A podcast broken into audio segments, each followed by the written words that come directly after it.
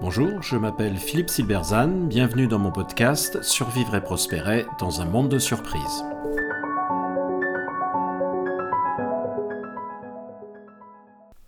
Le pilote dans l'avion, en incertitude, passait de la prédiction au contrôle. Plus le monde est incertain, plus nous sommes inquiets et plus nous renforçons nos efforts de prédiction. C'est un paradoxe et il est sans issue. La clé en incertitude n'est pas la prédiction, elle est dangereuse, mais le contrôle. Cette posture générale implique sept idées très concrètes pour agir et se donner la possibilité de créer quelque chose de nouveau qui nous est propre. La posture de contrôle en incertitude est mise en avant par le cinquième principe de l'approche entrepreneuriale de l'effectuation. Ce principe s'intitule Le pilote dans l'avion. Il énonce que les entrepreneurs n'essayent pas de prédire l'avenir, mais de contrôler sa création. Dans mon expérience, ce principe est toujours difficile à expliquer. Il semble un peu abstrait. La première réaction de ceux qui le découvrent est généralement de demander, et donc en pratique, je fais quoi? Pourtant, l'image est parlante. Le pilote est celui qui détermine la direction et le contrôle de la trajectoire. Il contrôle l'avion. Il n'est pas comme les passagers qui, passivement assis à l'arrière, cherchent simplement à passer le temps en attendant d'arriver.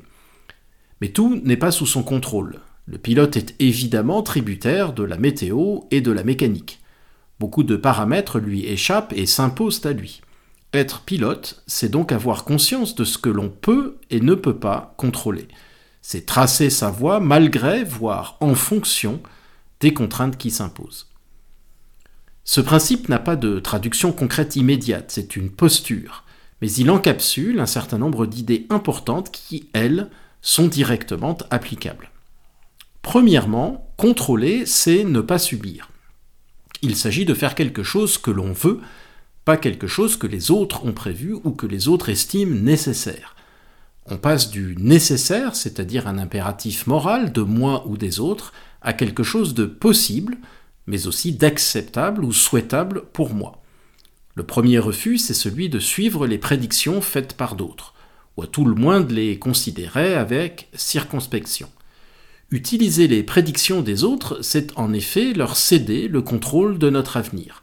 C'est se baser sur la façon dont ils voient cet avenir, dont peut-être même ils le souhaitent.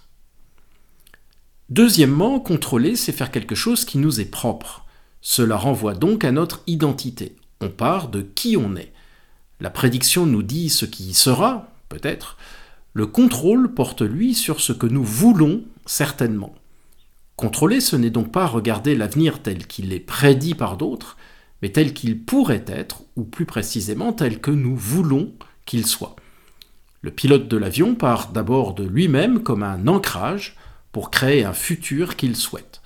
L'ancrage individuel sera le guide pour agir. Au lieu de partir d'un idéal désincarné, on part de soi et on agit. Chaque action nous fait regarder l'avenir immédiat à partir de notre singularité. Que sais-je demandait Montaigne. Eh bien, que puis-je faire à partir de ce que je sais et de qui je suis?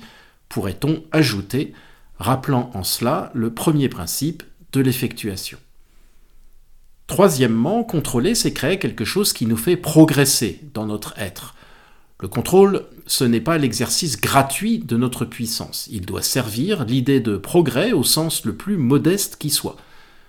Lorsque son mari meurt brutalement et qu'elle se retrouve sans ressources, Madame Tao, une chinoise illettrée, exerce sa faculté de contrôle en refusant d'être mendiante et en commençant à cuire des bols de riz qu'elle vend aux étudiants. Il s'agit d'une forme de progrès pour elle par rapport à l'état de mendiante. Quatrièmement, contrôler, c'est ne pas attendre de consensus sur la direction à prendre. Dans une société complexe, caractérisée par la diversité, il est impossible d'atteindre un consensus sur un avenir désirable. Nous ne serons jamais d'accord sur ce que nous voulons du futur. Le contrôle est d'abord individuel. Mais ce constat n'empêche cependant pas de le construire avec d'autres. L'idée ici est de repartir de l'observation de Montaigne pour qui nous ne pouvons toucher l'universel qu'en partant de l'individuel. Montaigne renverse ainsi la fausse évidence selon laquelle pour créer quelque chose en commun, il faut partir d'un idéal partagé.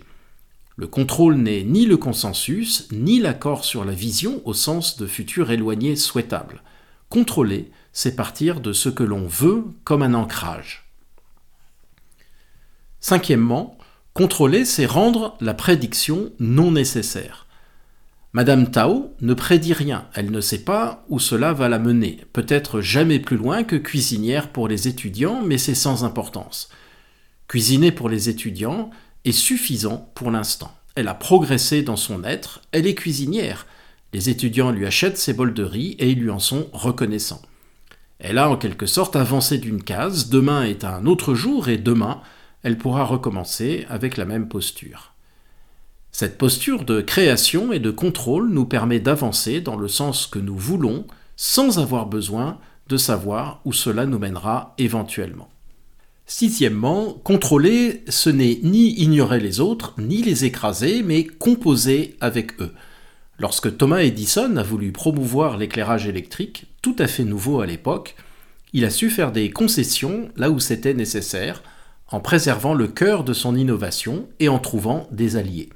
La façon la plus efficace de contrôler, c'est en effet de construire un patchwork, une œuvre collective dans laquelle chacun s'appuie sur sa singularité pour créer ensemble quelque chose de nouveau, c'est le troisième principe de l'effectuation.